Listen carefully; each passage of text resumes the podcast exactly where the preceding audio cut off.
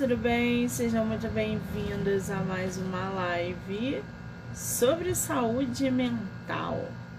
Estamos aí em plena sexta-feira, nove e meia da noite, para falar sobre um tema que é muito importante voltado para a saúde mental, a ansiedade.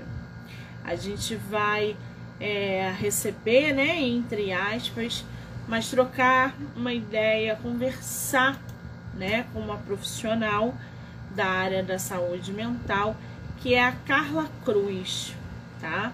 Ela é psicóloga, ela atua aí ativamente com pacientes é, com quadro de ansiedade e super topou bater um papo com a gente sobre o assunto, tá? Lembrando que todas as entrevistas podem ser assistidas pelo canal do YouTube, Spotify, Anchor e Amazon Music, do livro Não Me Livro. Então já corre lá, já se inscreve para acompanhar as entrevistas que são geradas diariamente aqui no canal. Pessoal que está entrando, sejam muito bem-vindos. Ricardo, Mirna. Daqui a pouquinho nossa psicóloga já vai entrar. Não sei se é a primeira entrevista dela, então se ela tiver um pouquinho perdida ali, a gente já instrui ela para cá, né? Que geralmente as pessoas de primeira vez não sabem como entram, como estão. Ah, ela aí, que maravilhosa, já entrou, ó. Carla querida, manda o um convite para mim, por gentileza.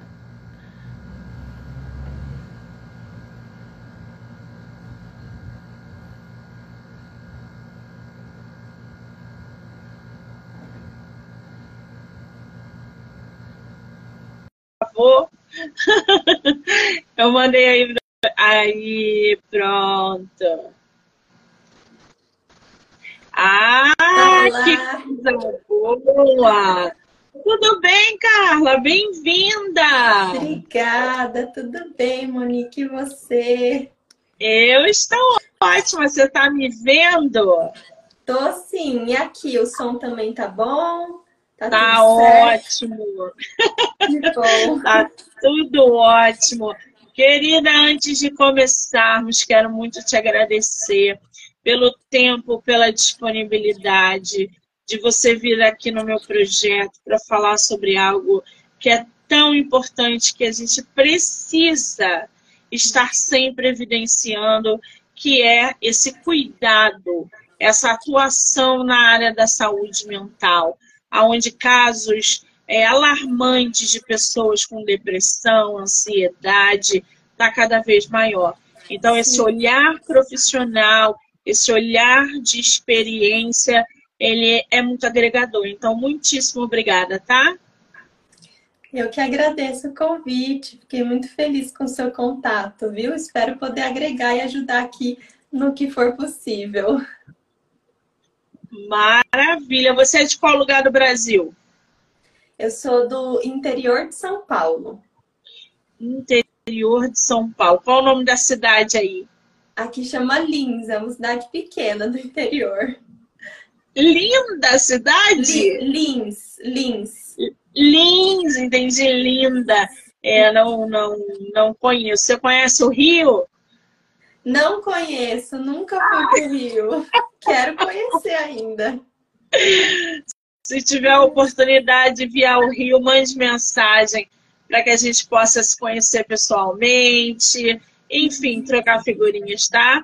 Tá bom, obrigada. Ah, que maravilha. Bom, é, para a gente começar esse nosso bate-papo, eu queria que você falasse um pouquinho da sua área de atuação, da sua formação. Hoje, se você atende online, presencial, faixa etária de paciente, enfim, fala um uhum. pouquinho sobre você. Tá. Bom, eu sou Carla Cruz, né? Sou psicóloga clínica formada há sete anos. É, aqui na minha cidade mesmo, eu fiz a, forma, a graduação né, de psicologia e aí, no ano seguinte, eu já comecei a atender, e no ano que eu comecei a atender era presencial, era em 2017. Então, atendia presencialmente por um tempo. E quando começou a pandemia, aí a gente né, teve que fechar, só ficavam os casos mais graves para atender presencial, que não era o meu caso, eu não atendia, né? Esses casos mais agravados. Então, eu saí da clínica e passei para os atendimentos online. E aí, nos atendimentos online, deu muito certo para mim, foi fluindo, foi chegando bastante gente, né? Aí, eu montei o escritório aqui na, na minha casa, no, no fundo, né? E aí, eu comecei a atender somente online, então, estou até hoje nos atendimentos online. Então, eu me formei em psicologia, aí eu fiz também a pós-graduação em psicologia clínica fiz uma formação básica de fenomenologia existencial, que era a abordagem que eu atuava e que eu é, fazia os estágios lá na faculdade. E depois eu fiz a formação em Gestalt terapia. Não sei se você já ouviu falar, mas é uma abordagem dentro da psicologia, né? E hoje eu sou formada, é, tenho formação e sou Gestalt terapeuta, né? Então é nessa linha que eu atuo, que eu, né, a linha humanista da, da psicologia. Ah, eu já ia te perguntar sobre isso, porque eu estava vendo o seu material aqui e provavelmente muita gente não sabe ou não viu ainda esse termo. O que, uhum. que é gestalt terapeuta? É, gestalt terapia, no caso, é uma palavra alemã, né? E ela não tem uma tradução, Gestalt no caso, né? não tem uma tradução específica, mas é um sentido de é, consciência. Eu trago a consciência aquilo que, que não está consciente. Só que é um pouquinho diferente do inconsciente lá da psicanálise. A gente não, não é a mesma linha da psicanálise, né? Esse consciente que a gente trabalha é você estar é, ciente no sentido de se dar conta de algo que está acontecendo na sua vida, se dar conta do que você está sentindo, se dar conta de suas emoções, se dar conta dos seus pensamentos, dos seus comportamentos, né? Então a gente trabalha muito com a consciência, que também tem outro termo que a gente usa, usa na Gestalt que é awareness, que é consciência. Né? Então, ela puxa para esse lado humanista da consciência do ser humano, no sentido de que o ser humano ele é autorresponsável. Então, ele se responsabiliza pelas atitudes, pelos comportamentos, por pelas coisas que ele faz. Não significa que a gente ignora o que os outros fazem com a gente, né? Não é isso. Mas a partir do momento do que a pessoa fez conosco, o que, que a gente escolhe fazer? Né? A gente trabalha muito com escolhas, com autorresponsabilidade, com essa consciência. Ah, muito interessante. Agora, você usou um outro termo aí, eu vou falar errado, me corrija, por favor. É, é, Awareness. Não, não, não, não. No início da live você falou, tem um outro termo que você, você não colocou aqui para mim, mas você mencionou é, é, Ai, gente, ela falou uma palavra, um termo aí. É... Agora eu não me recordo. Fenomenologia? Esqueci. Isso, isso. O que, que é isso? Tá. Fenomenologia existencial é também uma abordagem da psicologia. É uma abordagem humanista também. E a, a fenomenologia existencial, né? Uma abordagem é, dentro da psicologia que é também parecida com a Gestalt, mas tem algumas coisas que diferem, né? E aí, fenomenologia é uma das bases filosóficas da Gestalt terapia. É uma base filosófica que também trabalha com isso que eu acabei de falar, com, com autorresponsabilidade, com consciência e também com aquilo que a gente chama de vamos falar assim, para ficar mais claro, que não julgamento, né? E além do não julgamento, é você se abster da, da sua pré-concepção. Nós, profissionais, nos abstermos da pré-concepção quando formos atender aquele cliente, aquele paciente, que muitas vezes ele já vem carregado de informações, de rótulos, né? Às vezes ele chega falando, eu tenho ansiedade. Né? Eu tenho depressão, eu tenho algum transtorno. Então a gente se abstém dessa, desse pré-julgamento, desse rótulo que foi lançado na pessoa e ou que ele mesmo se colocou para a gente investigar o que realmente está acontecendo, se é isso mesmo, se não é, né? Investigar o histórico de vida, investigar os sintomas que ele tem, as emoções, tudo, né? Então a, a fenomenologia ela parte desse princípio, né, do não julgamento, da gente se abster das nossas preconcepções. Pois é. Essa semana isso foi batido bastante na tecla, porque as pessoas se auto-intitulam dentro de um quadro depressivo sem saber diferenciar se realmente ela está num quadro depressivo ou se o que ela está sentindo é uma tristeza momentânea, uma tristeza que vai passar, uma tristeza comum. E aí, esse papel profissional né, do outro lado fala: ah, não, então eu vou te passar remédio. Então começou a ter um monte de pessoas diagnosticadas com depressão sem que estivesse de fato no quadro depressivo. E aí, a, ocasionando outras questões, como medicamento, como, enfim, terapias alternativas, e o leque vai abrindo. Hoje, é, quando a gente fala, ai, Carla, eu acho que eu estou numa baita depressão. Você deve estar escutando isso o tempo todo, principalmente pós-pandemia onde o número de casos de depressivos de fato aumentou. Isso não, não anula nem aniquila de maneira nenhuma. Mas uhum. esse perfil de pessoa que se auto-julga depressiva, requer medicamento, você fala, não, gente, temos que primeiro avaliar e tal. Como é que é feito esse diagnóstico a partir de você? Então, para fazer o diagnóstico do transtorno depressivo, a pessoa ela precisa se enquadrar nos critérios do DSM, né, que é o manual psiquiátrico, digamos assim. Então lá tem todos os critérios para a pessoa poder se enquadrar e classificar como transtorno. E existe dentro do transtorno que a gente fala que é depressivo, popularmente, existem outros né? E aí é, existe o hipomaníaco, existe vários outros transtornos depressivos. E aí por isso que o profissional ele vai é, avaliar dentro dessa classificação. Então a pessoa ela tem que estar tá, é, num grau, né, num nível de sofrimento muito grande, ter todos aqueles sintomas, é, não todos, né, de cinco a seis sintomas que são descritos por um certo período de tempo. Né? Então, nessa, no quadro depressivo mais comum que a gente conhece, tem que ser pelo menos duas, duas semanas seguidas, isso. E aí é, tem que estar, tá, na maioria, é, maior parte do dia sentindo aqueles sintomas. E aí tem outros critérios, né? Não pode estar correlacionado com uma substância, né? Fazendo uso, por exemplo, de drogas, né? Um exemplo. Então, tem que encaixar lá. E aí é feito o, o diagnóstico daquele transtorno. E acontece também que às vezes a pessoa tem alguns sintomas que trazem sofrimento psíquico, mas não se enquadra no transtorno.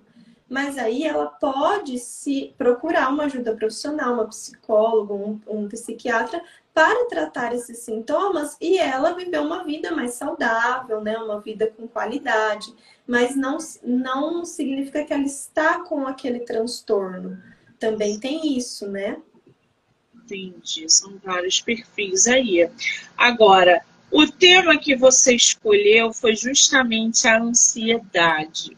A gente está vendo aí uma galera ansiosa, procurando profissionais tendo crises de ansiedade antes da pandemia, durante a pandemia e depois da pandemia. Qual é a relação desse quadro de ansiedade que uma pessoa apresenta é, é, com a depressão? Elas caminham juntas? A, a ansiedade é um sintoma da depressão ou vice-versa? Qual é a relação desses dois quadros? É, os, tem muitos sintomas que eles são parecidos, né? Então, assim, na ansiedade, você pode ter os sintomas é, também de desânimo em alguns momentos, né? Você pode ter ali um sintoma de é, não querer fazer as coisas, né? Você não ter prazer em muitas coisas, você procrastinar, alguns sintomas da ansiedade, que se enquadra também na depressão, falta de prazer nas atividades, né? Um desânimo muito grande, uma tristeza muito grande. Então, alguns sintomas se relacionam sim, né? Mas é, é, são transtornos diferentes, são quadros diferentes. O que acontece muito, é, que eu vejo bastante, é que a pessoa pode ter os dois transtornos. Então, ela pode sofrer do transtorno de ansiedade, pode também ter é, o transtorno depressivo. Então, são diferentes, mas eles andam bastante juntos, sim, viu? Então, alguns sintomas são semelhantes. Ah, na verdade, assim, alguns sintomas têm nos dois e outros diferem. Só que dentro do transtorno de ansiedade existem vários outros transtornos. Quando a gente diz ansiedade, a gente não está se referindo somente a um tipo de ansiedade, porque dentro do quadro de ansiedade existe o toque, existe as fobias, existe a fobia social, por exemplo, né? E aí existe o mais comum, que é o transtorno de ansiedade generalizada, né? Que que é o que todo mundo fala, o que a gente fala popularmente, né, quando diz ansiedade. Mas é muito comum, né, os dois terem, andarem junto. Quando a pessoa tem um grau, um nível muito grande de sofrimento, ela pode ter ansiedade e depressão. Muito bem. Como é que é, é, a gente identifica aí uma pessoa que lida, por exemplo, com uma crise de ansiedade? Como é que acontece? é, é uma coisa é, é, já ali determinada, já sabe que aquela pessoa vai passar por aquilo. Ah, ela está tendo uma crise de ansiedade, ela está suando, está falta de ar. Como é que acontece uma crise? Isso.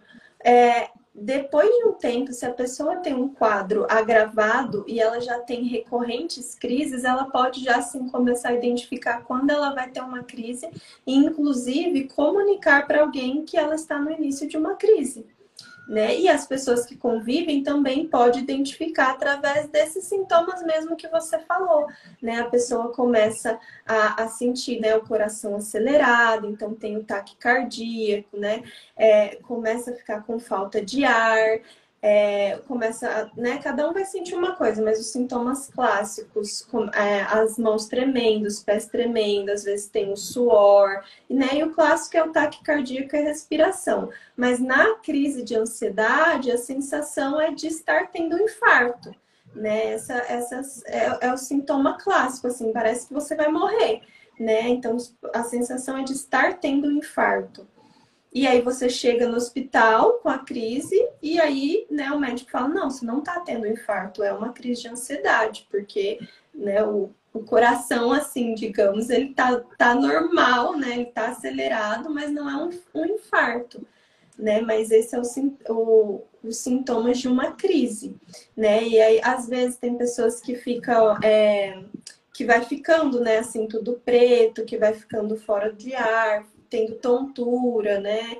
Então, aí a pessoa pode estar tendo uma crise, né? Mas o sintoma clássico é, é a sensação de ataque cardíaco, né? Nossa! Se acontecer do nosso lado, qual é a primeira é, é medida que a gente deve tomar? Leva para o hospital. Leva para o hospital, porque lá que, que vai conseguir ajudar a pessoa a acalmar e a conter. Quando é uma crise, né, é já nesse nível, né? Quando a pessoa tiver já com essa sensação de ataque, já tiver com muita falta de ar, você já leva ela para o hospital. E aí, quando os sintomas forem menores, que é o quê? Quando a pessoa está chorando muito, ela está ali com uma falta de ar, mas ela ainda está conseguindo te ouvir, ela está assim consciente, você pode conseguir ajudar a acalmar essa pessoa, respirando junto com ela. Né? A gente tem essa, essa técnica, digamos, que quem está próximo, um conhecido, você pergunta primeiro, a gente sempre fala isso, pergunta se pode tocar na pessoa, posso relar em você, dependendo do nível da ansiedade dela, vai conseguir te responder, mesmo que seja com na cabeça. E aí, se ela permitir, você pega na mão dela e você fala, respira junto comigo. Vamos junto, e aí você vai respirando devagar, soltando o ar devagar para ela ir te acompanhando. Então você consegue ajudar uma pessoa é, nesses momentos de crise, mas já não é uma crise tão elevada, né? E você consegue dizer algumas coisas para ela: olha, eu estou aqui com você, você não está sozinha, você está segura. A gente evita frases do tipo: vai ficar tudo bem. Não, isso não é nada, o que você está sentindo não é nada. Calma. Né? A pessoa ela quer manter a calma. Então, assim, é mais forte do que ela. Então, a gente tenta evitar essas frases, sabe? Vai ficar tudo bem. Na cabeça dela não vai ficar tudo bem. Na cabeça dela não está tudo bem né? Mas a gente sempre tenta dizer frases de segurança, né? Mostrando que a pessoa não está sozinha, mostrando que ela está segura e que você está ali do lado dela, né? E junto com isso a respiração, né? E aí isso vai ajudar a acalmar. Crianças com que idade costumam ter crises de ansiedade, por exemplo? Não tem idade né? Você pode ver criança muito novinha, de 2, 3 anos, tendo sintomas de ansiedade. Principalmente se é, os pais são ansiosos, né? Ou se essa mãe, ela já é ansiosa e passou muito nervoso na gravidez, por exemplo. Tudo que a mãe é, sente, a forma que a gravidez é levada nesses nove, oito meses, o bebê sente né? Então, é, se a mãe é uma pessoa ansiosa, o bebezinho já vai sentir essa ansiedade, um clima que está sendo gerado dentro desse bebezinho. Aí depois que nasce essa amamentação, né, a forma que a mãe lida, que a mãe cuida desse bebê pode transmitir um clima, uma sensação de ansiedade. E aí essa criança já pode ir crescendo desde muito novinho, desde pequenininho, com sintomas ansiosos, né? Só a gente vê aí as crianças. É que hoje em dia, né? É, a criança não sabe esperar mesmo, né? Tem toda essa questão aí de tela, né? Que prejudica e tudo mais. Mas assim, é, você já crianças muito agitadas, as crianças não sabendo esperar, as crianças já querendo tudo para a última hora, né? E a gente não classifica isso como nenhum tipo de transtorno, tá? Não. Tem que ter lá nos critérios certinho, mas já pode demonstrar algum nível de ansiedade nessa criança. Como eu falei, se a família é, se os pais são ansiosos, se o ambiente que essa criança vive é ansioso, ela vai, ela tá respirando isso, ela tá, né, vendo exemplo disso, ela tá observando isso, ela vai também gerar esse tipo de, de sintoma ansioso. Né? Muito Entendi. bem. A Jana tá aí. Oi, Carla! Oi, Jana! Oi, Jana! Tô vendo bastante Agora, gente conhecida aí. É, gente. É, tô vendo uma galera aí. Legal. Agora, você tocou num ponto que é bem legal, né? Essas telas. A gente está vivendo uma geração tecnológica aonde as informações são muito rápidas, aonde cada vez mais é, as crianças, 7, 8, elas já nascem mexendo com o dedinho. É uma coisa assim que nunca. Gente, é uma loucura. Eu é. acompanho o perfil no TikTok de crianças. De crianças, assim, tem uma de 10 meses, que o pai, desde que nasceu, gera conteúdo em cima dessa criança, esse desenvolvimento. Quando ele pega o celular e liga, a criança vem engatinhando lá de trás em uma papel. Não sabe nem o que é um celular mas sabe que aquilo é uma ferramenta que é para ela usar de alguma maneira. Então a gente está vendo que cada vez crianças mais novas e essas em desenvolvimento, 7, 8, 9, 10, estão aficionadas com celulares. Qual é o papel da tecnologia quando a gente fala de ansiedade? Não só para criança, porque os adultos também desenvolvem é, esse quadro devido à tecnologia, a estresse e outros quadros, né? Mas o papel dessa tecnologia na ansiedade. Olha, muito interessante esse assunto. É, eu vou separar um pouquinho só para ficar bem mais claro. Mas a criança, é, antes dos dois anos, por isso que os médicos, né, os profissionais recomendam a não da tela. O cérebro está sendo formado. Então, ó, a gente já sabe que o adulto, ele tem esse vício, ele gera um vício na, no celular, na rede social, que é até difícil para nós é, deixarmos o celular de lado. Agora, você imagina numa criança que está com o cérebro sendo formado. Você disse que viu os vídeos aí no TikTok. Eu não sei se você já chegou a ver de um bebê que, quando tira o celular dele, ele chora desesperadamente. Ele chora um choro assim tão profundo, tão sentido, sofrido, sofrido, porque é como se ele tivesse em abstinência, porque é, as redes sociais gera esse vício, o celular, a tela, né, gera esse vício a ponto de quando retirado se tornar um, ser um, uma abstinência, né, porque vicia realmente. Então, para a criança é terrível, é terrível. O ideal é que não dê. E aí eu não vou entrar né, nas questões que é, é muito difícil para pais, às vezes para mãe não tem com quem deixar, não tem o que fazer. Eu Sim. entendo isso. Mas, gente, o máximo que conseguir evitar é a melhor coisa. Isso para criança. Então, se o cérebro está sendo formado, tela se torna um vício. Para o adulto também, quanto mais a gente fica, mais a gente está recebendo ali informação e a gente vai passando, passando, passando, e quando a gente olha, já foi ali muito tempo. Então, é, além de se tornar um vício, a gente está recebendo muita informação.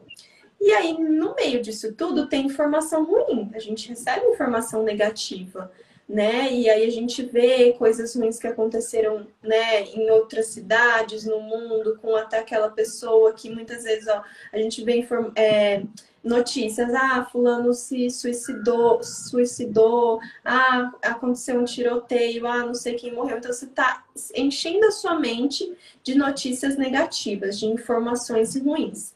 Isso já piora um quadro de ansiedade né? Porque a tendência de uma pessoa ansiosa é pensar negativo, é pensar principalmente a respeito do futuro, mas sempre coisas negativas sobre si, sobre o futuro, sobre tudo. Então, quanto mais informação negativa, ela está alimentando é, é, é, tudo de negativo que ela está recebendo ali. Essa é a primeira coisa. Então, vai gerar mais ansiedade. Outra coisa que as telas, as redes sociais geram é comparação.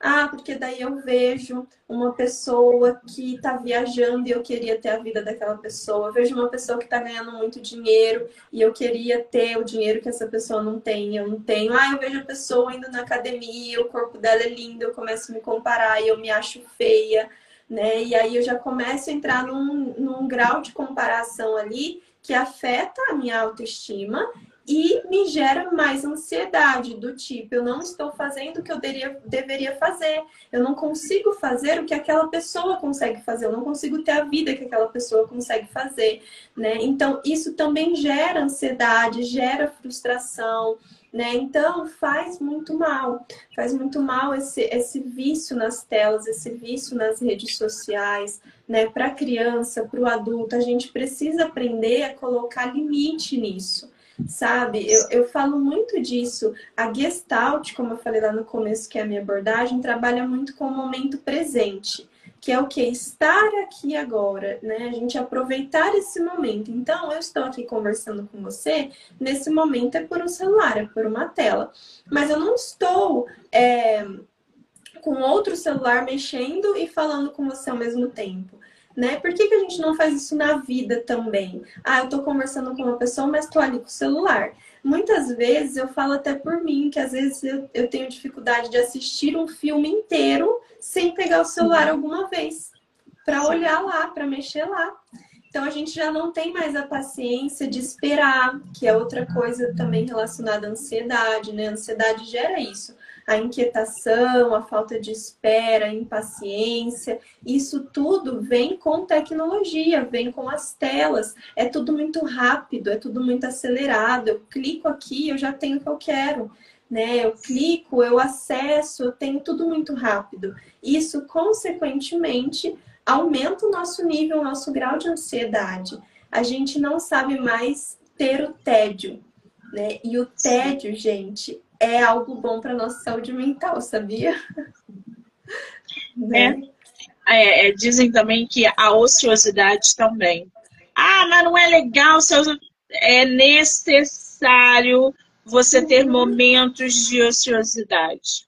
Sim, é isso, de descanso, de desacelerar a mente. Então, por isso que eu, eu, trabalho muito com isso, com o momento presente, né? Nas minhas redes sociais, por exemplo, eu sempre estou ali mostrando é, a minha rotina com momentos de meditação, com momentos que eu faço o meu devocional, então eu faço ali uma oração, eu tenho minha conexão com Deus, momentos de escrita, escritas terapêuticas, ou colocar ali suas emoções no papel.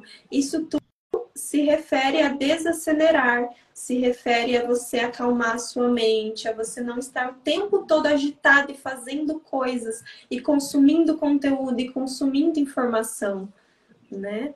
Exatamente. Alguém Eu tenho uma pergunta aqui do, do meu escritor maravilhoso, que ele perguntou o seguinte: como que fazemos para reverter essa ansiedade nos jovens filhos de pais narcisistas. Sofri muito e gostaria de saber. Obrigada. Olha, essa pergunta é muito difícil. Na verdade, é, lidar com essa situação que ele descreveu bem específica é muito difícil. Porque pais narcisistas, eles realmente vão gerar naquela pessoa, naquele jovem, é, sentimentos de frustração, de culpa, né? A pessoa, ela duvida, ela começa a acreditar naquilo que o, o pai narcisista está falando e começa a, a, sentir que a culpa é dela de, de determinadas situações. Ai, meus pais fazem isso porque eu sou assim, eu sou errado da história. Daqui a pouco você está pensando que você é o doido, digamos assim, no termo popular, né? Então, isso vai gerando uma perturbação mental realmente muito grande. A pessoa vai ficando ansiosa, né, por conviver nesse ambiente com pais narcisistas e se culpando e se frustrando e querendo dar conta, né? Outra coisa ligada ao sentimento de ansiedade é que você precisa dar conta. Então, você precisa fazer no, no, caso de pais, eu preciso ser obediente para mostrar que eu sou um bom filho, que eu tenho valor, que eu não sou rebelde, que eu sou uma, um bom filho, né? Isso é muito difícil, mas o ideal, eu sempre falo, o ideal, se for possível, é sair do ambiente. Vai ser difícil porque esses pais um monte de empecilho, vão colocar um monte de, de coisa na mente, falando que tá abandonando, que não ama, e vai mas o ideal é conseguir sair do ambiente, morar sozinho e criar a própria vida. É o ideal. Mas eu sei que em muitos casos é difícil, principalmente na pergunta dele. Nos filhos jovens, às vezes não tem estrutura, não tem como fazer isso. E aí seria importantíssimo acompanhamento psicológico.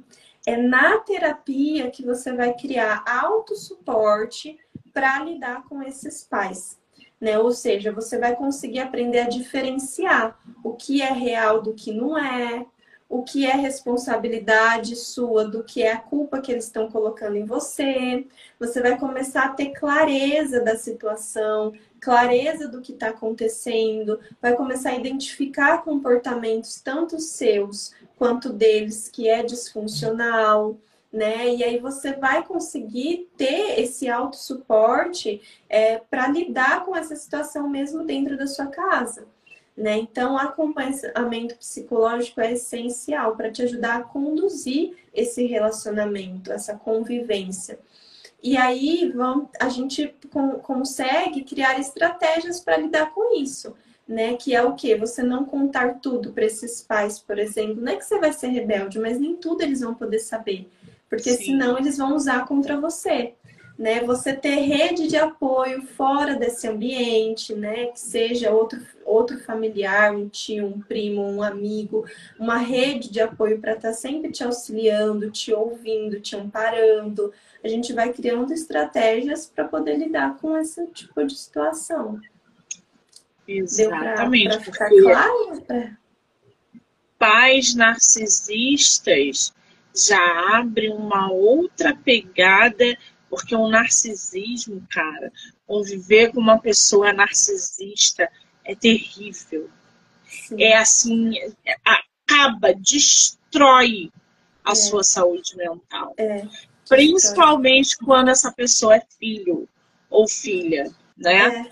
É. é. Ele falou aqui, já cheguei ao ponto de querer dar fim à vida, doutora. Minha ansiedade chega a grandes níveis, crises, horríveis. Olha, sinto é. muito, viu? Sinto Agora, muito mesmo. Mas é importante procurar ajuda profissional, né? Se for possível, é. fazer a terapia. Nessas crises horríveis, no seu caso, talvez, provavelmente é necessário medicação, com acompanhamento do psiquiatra, tá? Para poder lidar com isso. Qual é o seu Instagram, Carla? O meu Instagram é Carla Cruz Psi, com K, né? Carla com K, Cruz, normal de Cruz, Psi, PSI. Muito bem, já sigam lá a nossa psicóloga Carla Cruz para acompanhar o trabalho dela, para quem quiser alguma, né, enfim, segue lá o Instagram dela. Agora, ô Carla, quais são aí as abordagens terapêuticas que você, né, esse, esse lado profissional, essa visão profissional, utiliza aí no tratamento da ansiedade com seus pacientes? Então, é, cada caso é um caso, a gente nunca generaliza. Então, a pessoa, a gente identificou que a pessoa tem ansiedade, que ela sofre com sintomas ansiosos, a gente não vai fazer a mesma coisa para todos os pacientes, porque a gente entende que cada um é individual, né? E a gente analisa todo o contexto de vida dessa pessoa. Por mais que os sintomas da ansiedade sejam os mesmos ou parecidos para todo mundo, a forma ansiedade se manifesta em cada um, o funcionamento em cada um é diferente. Então, é um trabalho muito individual. A gente vai primeiro investigar tudo que gira em torno da vida dessa pessoa. Então, os sintomas, o ambiente familiar, com quem ela vive, como que é as relações, o que, que ela faz, o trabalho dela, a rotina dela, os pensamentos, os níveis de pensamento que essa pessoa tem, o que, que mais preocupa ela, né? Então, a gente investiga tudo isso, porque a gente entende que o ser humano é um ser integral. Então, ele é biopsicossocial e espiritual. Depois de feita essa investigação, aí a gente vai começar a tratar aquilo que é necessário, né? E integrar, né, emoção e razão, integrar aquilo que está disfuncional ali. Então a gente trata os pensamentos, né? Então, por exemplo, uma pessoa que ela tem essa dificuldade com ansiedade, uma ansiedade tóxica, porque ela se preocupa muito com o que as pessoas pensam dela, entra aí numa questão social. Tem gente que não consegue sair de casa praticamente, que quase não vai em lugar nenhum, quase não, não sai, não vê gente, e aí fica com esses pensamentos: como é que vai ser? Será que vão gostar de mim? Acho melhor eu não ir e tudo mais. Então a gente vai trabalhar em cima dessa questão social dela né? Qual que é essa dificuldade tanta de ver gente, essa preocupação com que os outros vão pensar? E aí existe dentro da Gestalt técnicas para isso, né? Existem experimentos para isso, e a gente faz ali, né, uma cadeira vazia, a gente faz desenho, a gente faz várias técnicas ou experimentos para lidar com aquele tipo de situação. Então, de, é, a gente trabalha normalmente com alguns critérios em relação à ansiedade, que são ameaças, né? Porque a ansiedade nada mais é do que um elemento natural do ser humano, uma emoção natural, todo mundo sente. É normal a gente sentir ansiedade. O perigo é quando ela se torna excessiva, né? Uma ansiedade em excesso. E aí, a ansiedade, como uma emoção natural, ela nos ajuda a sobreviver, né? E a lidar com ameaças que o nosso organismo considera, né, perigo, considera ameaça. Por isso que é uma resposta de luta ou de fuga. E aí, o que, que acontece? A gente normalmente identifica que tipo de ameaça a pessoa está vivendo. Se é ameaça à vida, e nesse caso ela vai ter muitas preocupações sobre morte, sobre acidente, sobre algo ruim acontecer com ela ou com a família dela. Sempre vai acontecer uma coisa ruim, ela sempre pensa o pior cenário entra aqui na ameaça vida. Existe ameaça aos valores, né? Então, uma pessoa que tem como valor uma crença, um casamento, uma família, e isso está ameaçado de alguma forma, ela vai se sentir ansiosa. E a gente precisa é, trabalhar com ela a questão de valor daquilo que está é, afetando ela, seja um casamento, seja uma crença religiosa, seja a família dela, né? Ela, se aquilo está sendo destruído na mente dela, é uma ameaça. E existe a ameaça à capacidade pessoal, que esse, olha, eu vejo muito, muito mesmo, né? Muitos pacientes sofrem com isso, que é quando a pessoa ela duvida demais de si mesma, ela não é, consegue enxergar nela as potências, as capacidades que ela tem, as habilidades que ela tem. Então, os pensamentos giram em torno: ah, eu não vou conseguir, ah, se não der certo, ah, eu faço tudo errado, ah, eu não dou conta, ah, eu não consigo mesmo, ah, porque eu sou péssima nisso, ah, mas e se eu errar? E se é, eu for mal naquela prova? E se eu não passar no emprego e tudo mais? Então, é sempre pensamentos negativos, principalmente a respeito dela e da capacidade dela dela. E aí, como eu falei, para tudo isso existem técnicas, estratégias de enfrentamento, para a pessoa ir entrando em contato com essas preocupações, com esse medo. A gente também é, trabalha com alguns experimentos para a pessoa diferenciar o que ela dá conta do que ela não dá, listas, né, por exemplo, ou escritas para a pessoa conseguir identificar a preocupação que é produtiva da preocupação que é improdutiva, que não vai lugar, levar ela a lugar nenhum, né? Então, existem todas essas formas dentro da terapia, né? Técnicas, experimentos, é, estratégias de enfrentamento, e aí a gente vai lidando com isso. É, além do que, de coisas que você vai inserindo na rotina para lidar com a ansiedade e desacelerar, como eu falei antes, né? É, isso é o básico, né? O básico que é importante para todo mundo. Meditação, atividade física, regulação do sono, regulação da alimentação, né? Muitas vezes trabalhando com outros profissionais para você verificar se há falta de hormônio, de vitamina no seu corpo para regular também essas coisas, né? Então, isso também é o, é o primordial. A gente trabalha com, com isso também tá? Muito bem. Eu vou mostrar aqui para vocês. A gente falou um pouquinho antes da depressão, né? E eu acabei não mostrando aqui para vocês.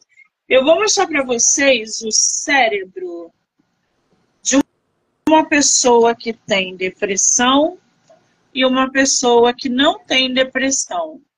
Esse aqui é o cérebro normal. Olha como ele está mapeado. Esse aqui é o cérebro de quem tem depressão. Olha essa diferença absurda. Normal e o depressivo. Uhum. Eu queria mostrar o da, o da ansiedade, porque não está tão explícito assim. Tem uma outra pegada. Mas uhum. como naquela hora a gente falou da depressão, eu esqueci de mostrar. Mas está aqui que também é químico, né? A gente sabe que depressão precisa também ser tratada quimicamente, ou seja, com medicamento.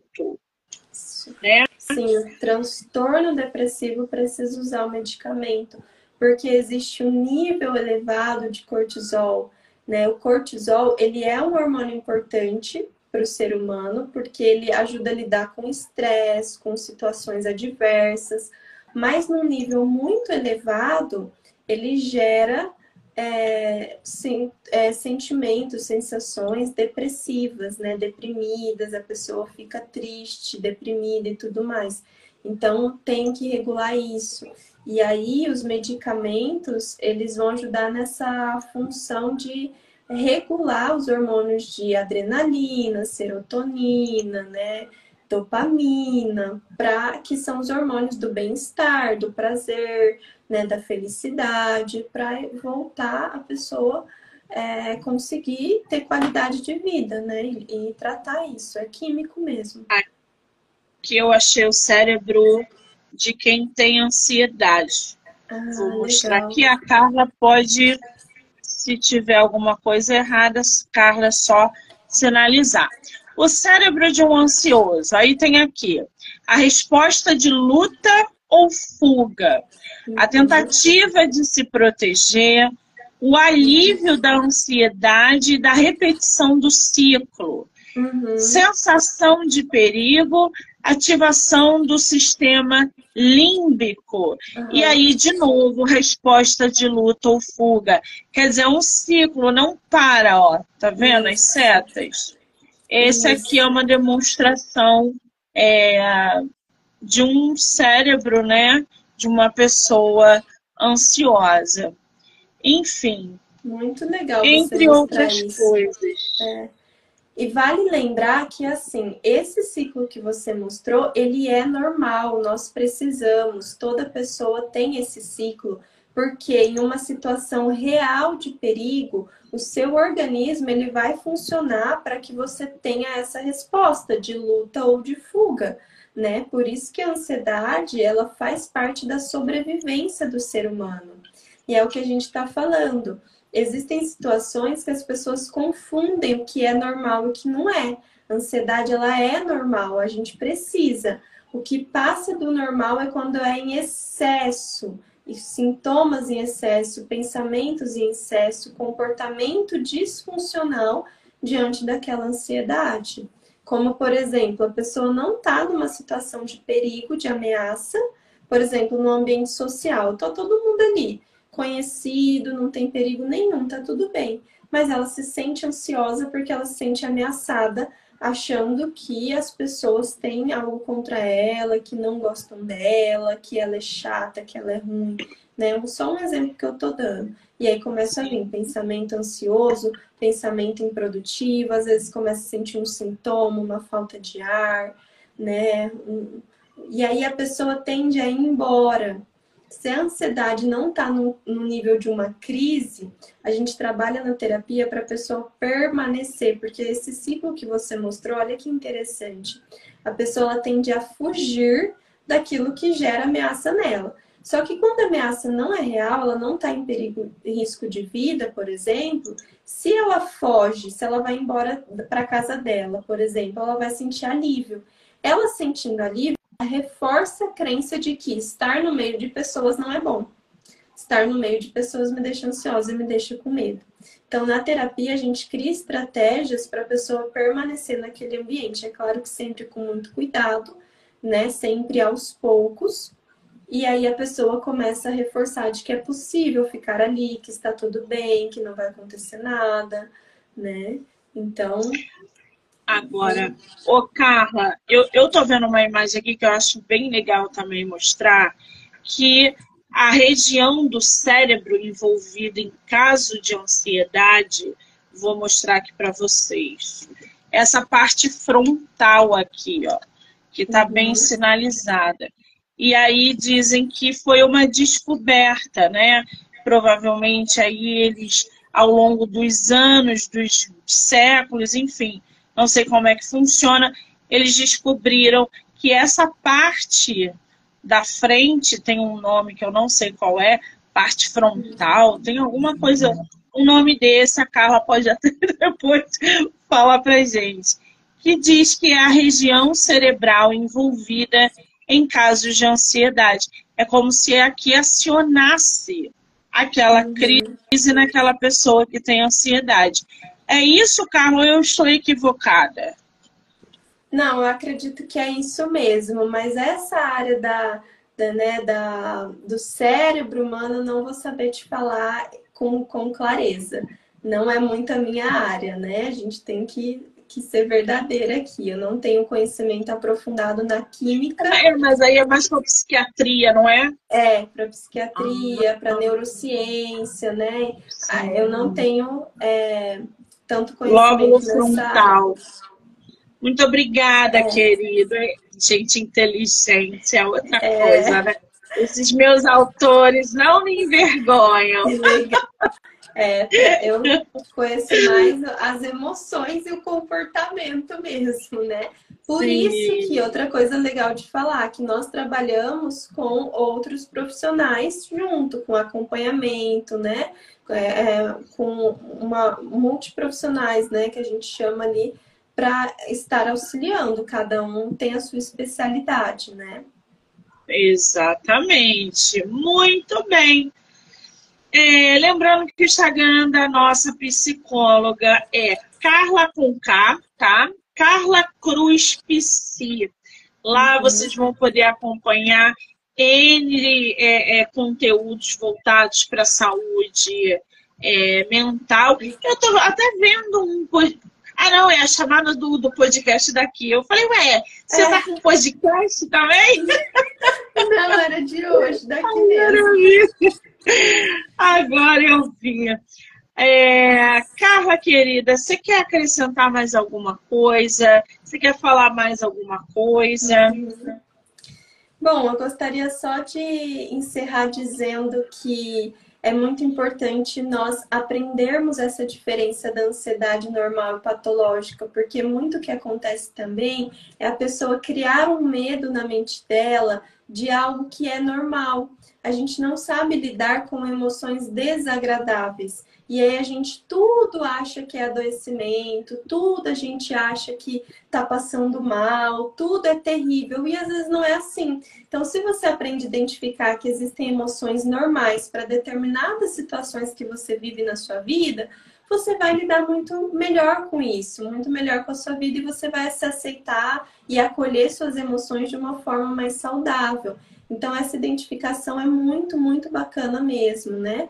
Então, busca conhecimento. Se você identificou, né, que você tem é, nível grave de ansiedade ou até ali tem sintomas, procura ajuda, não fica adiando essa ajuda, porque quanto mais você adia, mais piora, né? Então, quanto mais a gente vai deixando e pensando, ah, vai passar, logo passa, mais vai piorando aquela situação, né? Então, procura uma ajuda, cuida da sua saúde mental. Gente, a saúde mental, eu sempre falo que não tem preço, sabe? Não tem nada que pague você viver bem, você viver saudável, você viver com qualidade de vida, né? Com paz interior. Isso não quer dizer que você não vai ter problemas na vida. Todo mundo tem problemas, todo mundo tem sofrimento.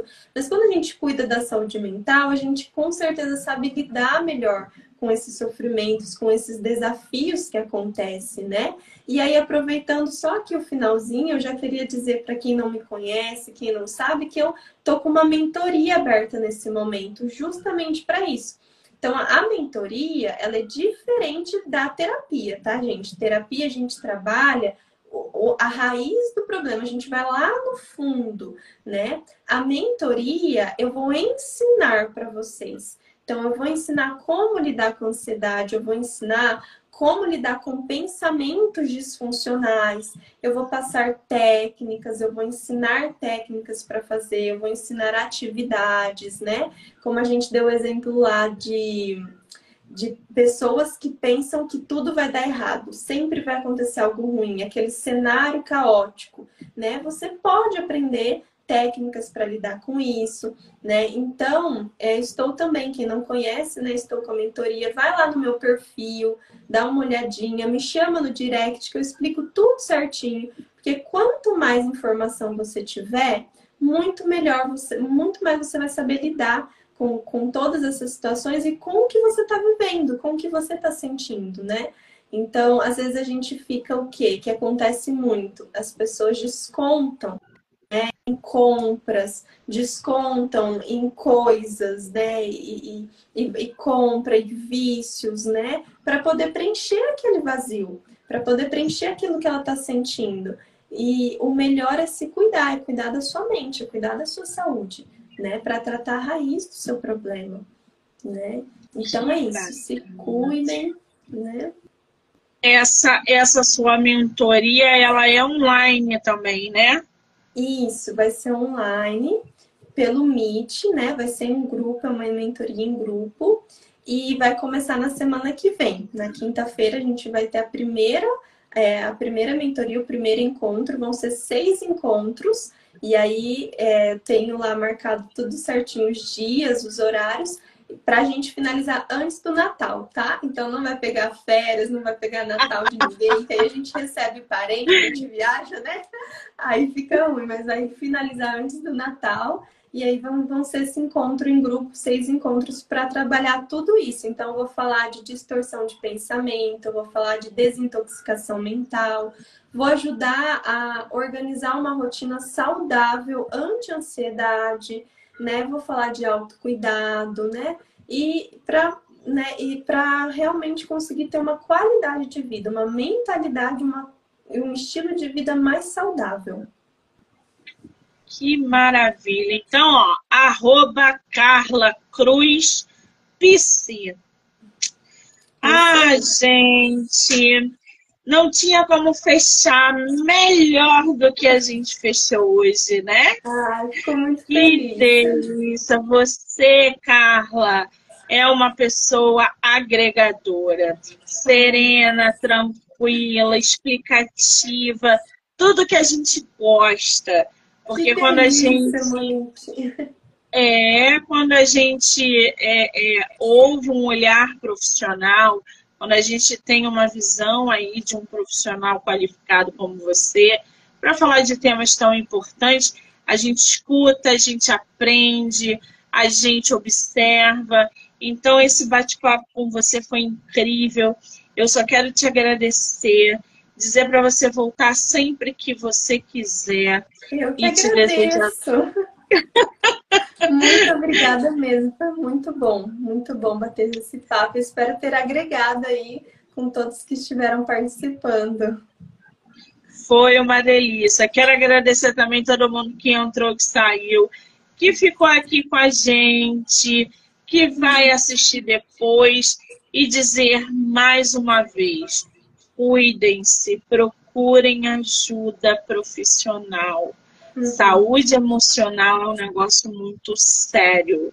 Então, não tenham vergonha, gritem socorro, peçam ajuda. A pior coisa que você pode fazer com você é se automutilar, seja na dor emocional ou na dor física. Uhum. Então, a gente está cheio de profissional qualificado como a Carla.